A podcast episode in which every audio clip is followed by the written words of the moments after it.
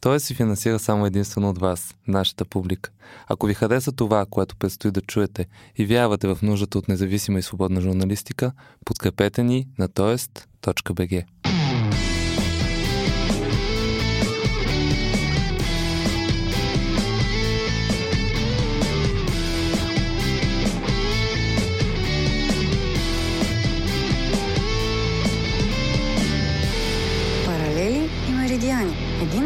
на Тоест. Здравейте, вие слушате Паралели Меридиани. На 20 февруари отбелязваме Световния ден на социалната справедливост. Пътя към нея е немислим без подкрепа отгоре. В тази връзка доктор Анелия Хорвата, български офталмолог в Виена, изпрати писмо до политическите партии, в което ги подкамва да дадат 10% от партийните си субсидии за социални каузи. Една от каузите е инициирана лично от доктор Хорвата. Локомат за България цели да закупи роботът Локомат, използван в десетки държави с цел подпомагане на рехабилитацията на деца и възрастни с двигателни проблеми. Анелия Хорвата вече е събрала над 100 000 лева за закупуването му. Средствата са отдарени от продажбата на книгата и пътуване. От 2016 насам Анелия обикаля и продава книгата си на три езика. Тя дарява всички средства от продажбата за кампанията. Книгата е вдъхновена от пътуването й на доброволческа лекарска мисия в Етиопия. С доктор Хорвата в рубриката Меридиани говорим за кампанията Локомат за България, за идеята и призива и към политическите партии, за дарителството и съпричастността. Социалната справедливост минава през защитата на най-слабите. Боряна Климентова е програмен директор на Организацията Надежда и домове за децата Клон България. От 2012 организацията работи в подкрепа на деца и семейства. Нейната цел е затваряне на институциите за изоставени деца, реинтегрирането им в семейната среда чрез помощ за родителите или намиране на адекватна и по-подходяща приемна грижа. Как за по-малко от 10 години децата в домовете са намалели с 87% и как се подкрепят семейства, които имат нужда от помощ, за да се грижат адекватно и спокойно за своите деца, ще ни разкаже Боряна веднага след рубриката Паралели.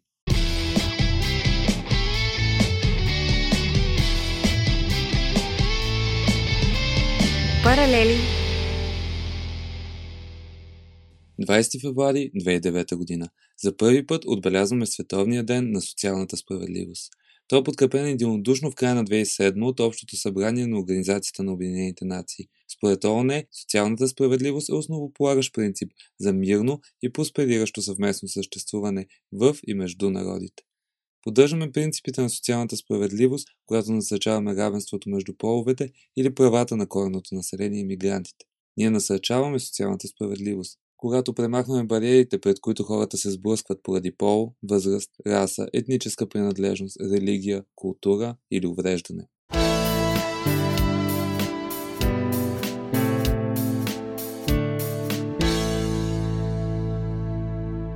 Бодяна Климентова от Надежда и Домове за децата, Клон България.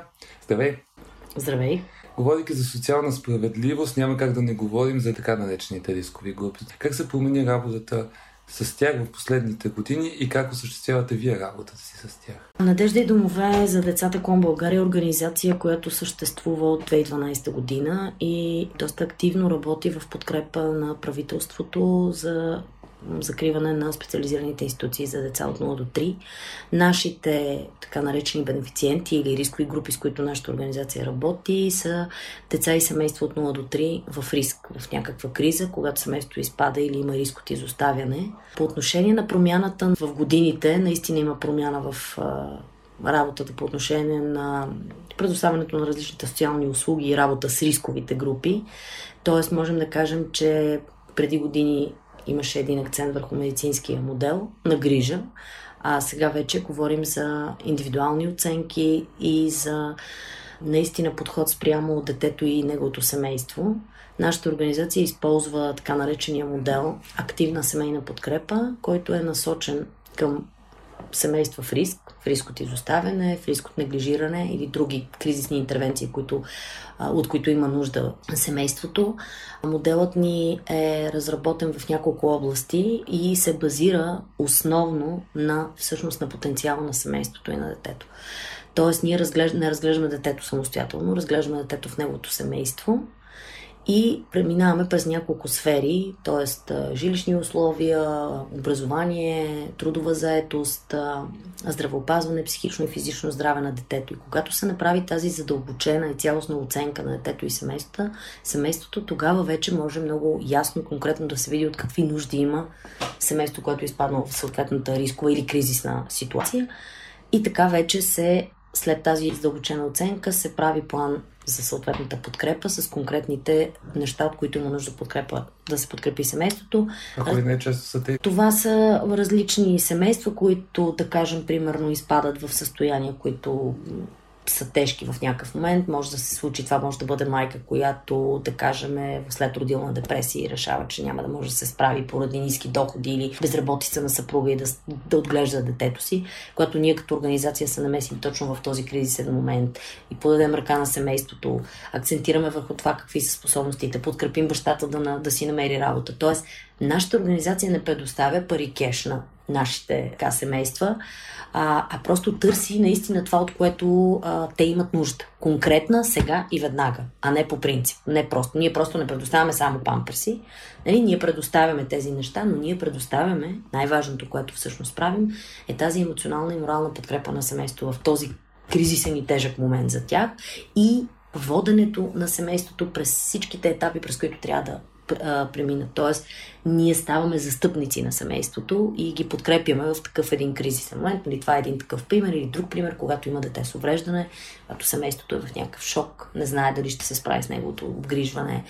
И тогава вече ние като организация можем да подкрепим, предоставили сме, правили сме много такива. Разбира се, ние освен подкрепата на биологичните семейства, които, при които има такъв риск, не позволяваме детето да се раздели от семейството, ние разбира се работим и за това децата, които в момента са в институции, да бъдат върнати при техните родители, там, разбира се, където е възможно. Отново, с направена оценка, с преглед на потенциала и които са силните страни на семейството, така че наистина да може детето да живее в своето биологично семейство. Или, съответно, пък търсим друга альтернатива. Било то приемна грижа, било то възможности за да живее в някакъв друг тип услуга, която да е по-добра за детето и за неговите възможности. Спомена думата институции. В тази връзка вашата цел е домовете в вида, в който ги познаваме, за изоставени деца да бъдат закрити. Това възможно ли е в близко бъдеще? Виждате ли хоризонта то да се осъществи. Да, така е, виждаме. А, а и най-важното, което е все пак българското правителство прие стратегия, която е политически документ, който ясно и категорично казва, че до 2025 година няма да има институции за деца. Съответно към тази национална стратегия, визия за деинституционализация на децата в България има и разработени планове за действие. Всеки един от тези планове за действие има конкретни стъпки, мерки и дейности. И ние като организация, работеща и подкрепяща съответно а, нали, правителството в а, тази му част, тази, този приоритет, който си е поставил, ние работим, използвайки нашия модел активна семейна подкрепа, работиме усилено и изключително много върху превенция на изоставянето, т.е. ние затваряме входа към институцията, не позволявайки едно дете при някаква криза или интервенция да се отдели от семейството си и да бъде настанено в една така институция. И съответно пък другото е, започваме да търсим альтернативи за децата, които в момента живеят в а, тези институции да намерят по-добро място. Дали ще се върнат при своите родители биологични, дали ще бъдат настанени при роднини и близки, дали ще бъдат настанени в приемна грижа като альтернатива на институционализацията, т.е. на институциите. Така че да, възможно е с усилията, разбира се, на всички заинтересовани страни, т.е. не само нали, и неправителствените организации, правителството, отделите за закрила на детето, дирекциите, социално подпомагане, всички, които работят в изпълнявайки и изследвайки мерките и дейностите от националната стратегия. Темата деца с увреждания. А кои са според теб дефицитите, които водят до това семействата на деца с увреждания да не могат да се грижат за тях? По начина по който се грижат такива семейства в Западна Европа, например? Според мен дефицитите са в това, че някакси има нужда от това медицинските кадри някакси по по-адекватен начин да съобщават а, и да обясняват по-подробно видът на увреждането на децата. Защото при по някой път се случва, ние имаме такъв случай, когато самите медицински специалисти са посъветвали семейство да остави детето си. Синдром на Даун не е, как да кажа, не е тип увреждане, което не би могло да се от, отглежда в семейство, в семейна среда.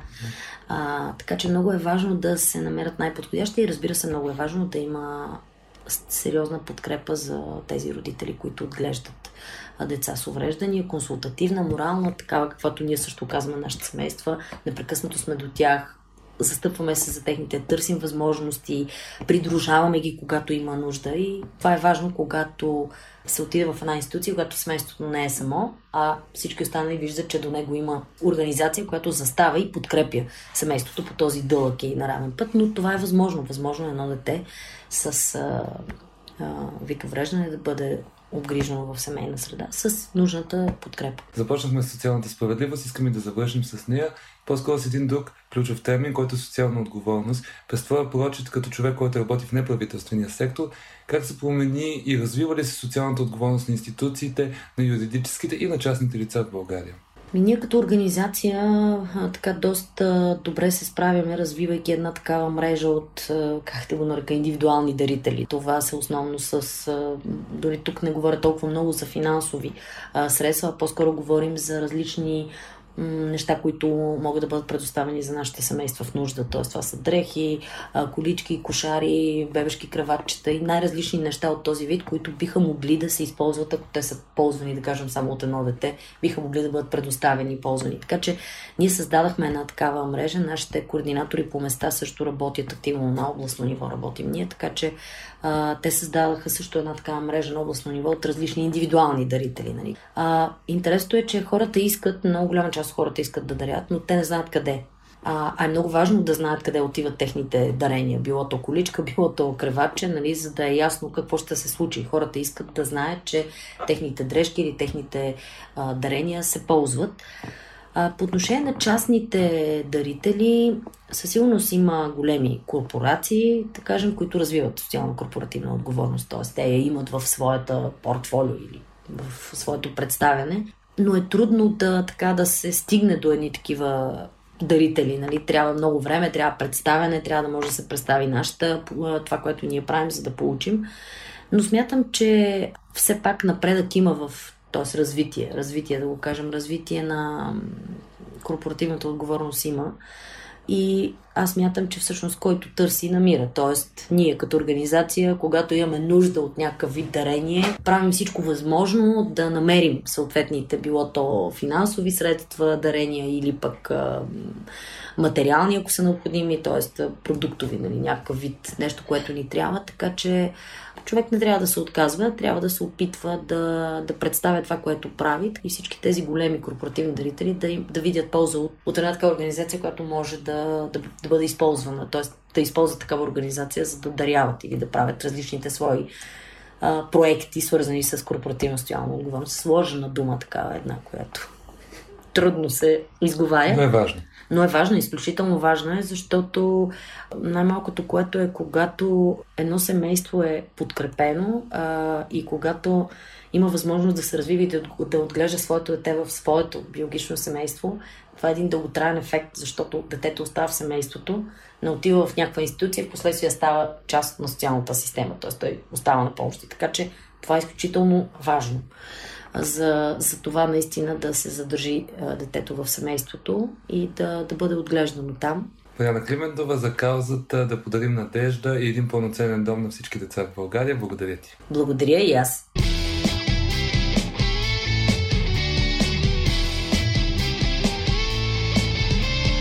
Меридиани Доктор Анелия Хорват е офталмолог с дългогодишна практика в Австрия, с няколко доброволчески мисии в Африка, автор на книгата Пътуване и инициатор на кампанията Локомат за България. Една кампания, която цели да подари уреда локомат на страната ни, уред, който е изключително важен за хора, които имат нужда от рехабилитация. Първо, здравей, Анелия! Здравей! Не съм се сещал да те питам до сега, правил ли си някакво пресмятане колко реално хора имат нужда от рехабилитация в България, но не я получават?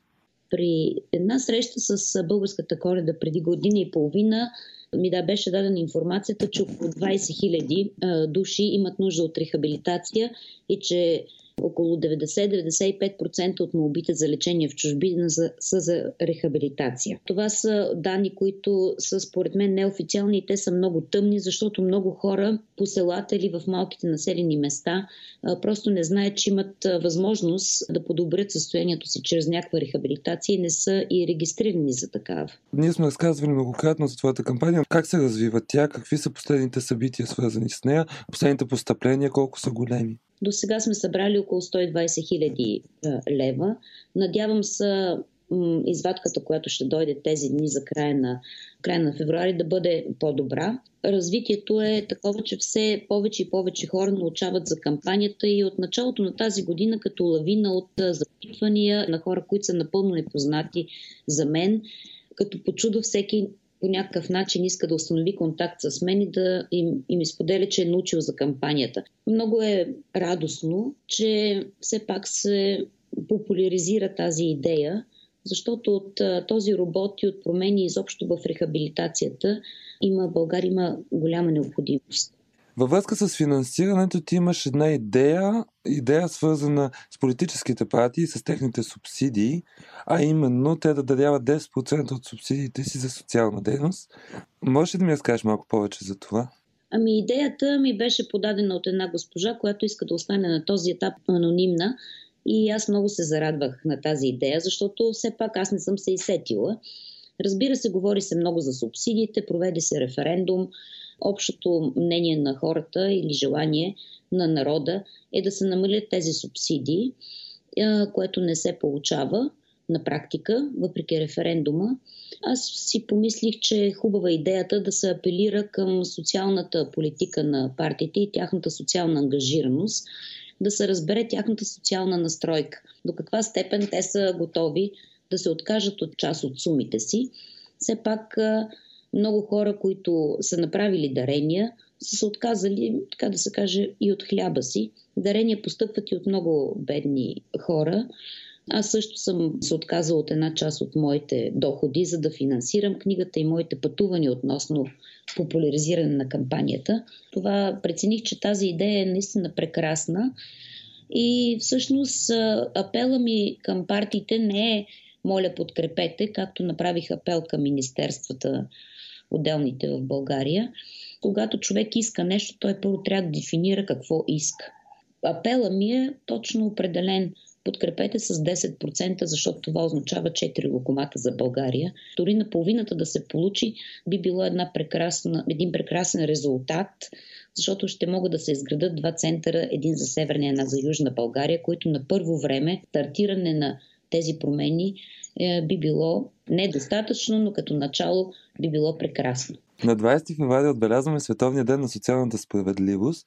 А социалната справедливост е обвързана с нещо, което ти спомена, социалната ангажираност. Социалната отговорност е също тук важен ключов термин. И разбира се, културата на дарителство. Как се развиват през твоя поглед в България тези неща до каква степен културата на даряване и културата на социална отговорност към каузи и към обществото е развита както, ето, например, партиите, така след фирмите, така след самите хора? принцип дарителството е много развито в България, което е една прекрасна характеристика на българина, че той е състрадателен. Да усетиш страданието на другия и да го подкрепиш в това страдание. Но се наблюдава и следния феномен – Просто дарителските кампании са много. Те са навсякъде и за всичко. Ние правим дарителски кампании за хора, за животни, за гори, за, за опазване на околната среда, за опазване на природни богатства, за здраве, за откриване на домове.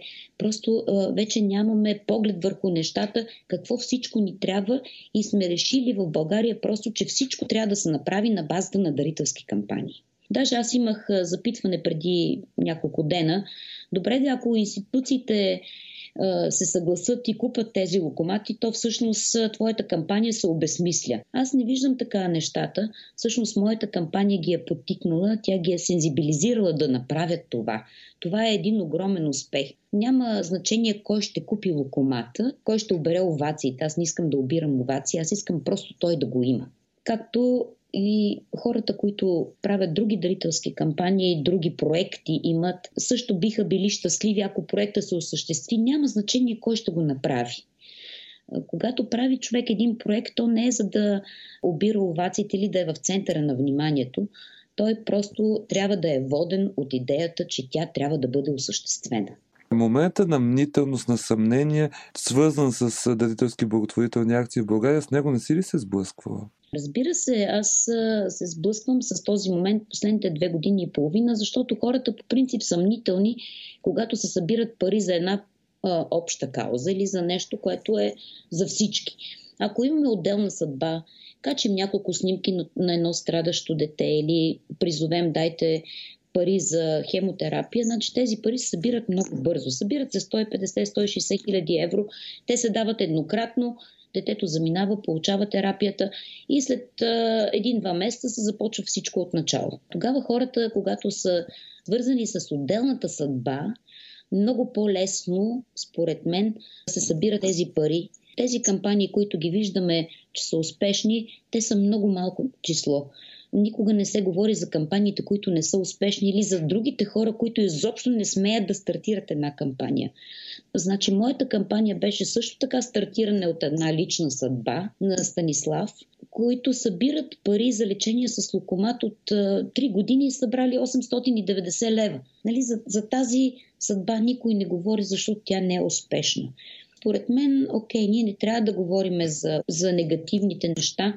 Нека се показват нещата, в които сме успели, да знаем, че събираме средства, да знаем, че хората дават, че са добри, но, но множеството от тези единични съдби остават без отклик. Защото все пак Слънцето не може да огрее навсякъде или Слънцето казвам дарителността на българина. Проблемите, които имаме в страната, не би трябвало да се решават чрез дарителски кампании. Голяма част от тях трябва средствата да се употребяват целенасочено и с визия, с една дългогодишна визия и то визия, която може да даде помощ не на един човек, а на много хора. Затова аз виждам кампанията Локомат за България не само като една дарителска кампания, а като една визия да се промени рехабилитацията, да се осмисли работата на на много звена в медицината, на неврохирурзи, на ортопеди, на невролози, на детски лекари и да се помогне на много хора. Накрая ми се иска да се към институциите, към политическите партии. Е то във връзка с следния въпрос. С теб сме си говорили, ти си ми казвал, че тази кампания ти ще я доведеш рано или късно до край. Каква би била разликата, ако Анелия Хорвата успее след 5-6 години да закупи локомата или ако сега институциите или политическите партии се активизират и подпомогнат това да се случи? Разликата е първо, ние даряваме здраве и второ, тя е економическа изгода. Аз съм абсолютно на мнението, че всеки един, който е в инвалидна количка, би се радвал, ако може да възвърне поне 50% от своята двигателна способност или от своята самостоятелност. Значи това ще намалява и инвалидността на хората, разходите по тяхната инвалидност, ще им създава по-добри условия, възможност те да работят, да се чувстват пълноценни, да си изкарват сами прехраната, не да чакат по деяние да се карат сега дали ще получат този месец 145 помощи, лева помощи, или искат 500, или искат и, и това, и това, и това, и друго. Е, всъщност се дават и много пари за лекарства. Хората се залежават, получават се и допълнителни инфекции, инфекции по кожата, рани, получават се и пневмони, така наречените допълнителни инфекции. Те водят много често и до смърт. Има едно изследване, което показва, че в България смъртността, например, след инсулти е 4 пъти по-висока от тази в Западна Европа. Защо? Защото след инсулт ние не даваме рехабилитация на хората, да ги раздвижим, да оздравеят поне в малка част, която е възможна, а ги оставаме залежали се в леглото и те от допълнителните инфекции умират. Да завършим накрая с нещо позитивно. Кажи ми някой епизод от кампанията в последните няколко месеца, който искрено те трогна. Всяко едно писмо ме трогва. Някои идеи са велики, огромни, карате да седиш, да пишеш писма, както сега на партиите или писмата към българската коледа. Други са просто подбудени от желанието на човека да направи нещо и те са така едни на пръв поглед незначителни, защото ми пишат хора, които казват, кажете аз какво мога да ви помогна, аз нямам много средства, ако трябва с нещо да се включа. Значи и тези неща също са радващи, вълнуващи и всъщност всяка една подкрепа на кампанията, грандиозна или по-малко грандиозна, влива енергия и ми дава сили да продължа напред. Доктор Анелия Хорвата, пътуването към промяната на рехабилитацията и това как тя се случва в България продължава. Това беше всичко за това издание на подкаста. Повече за Локомата България може да научите на фейсбук страницата на инициативата. Повече за организацията Надежда и домове за децата може да научите на hopehomesbg.com. Аз благодаря на Анелия Хорвата и на Боряна Климентова за разговора и за отдадеността към каузите, на които са се посветили. Благодаря на Михаил Ангелов и на екипа на Тоест за помощта при подготовката на този подкаст. Ще се радвам да прочета вашите мнения, идеи за теми и събеседници на подкаст etoest.bg. До следващия път.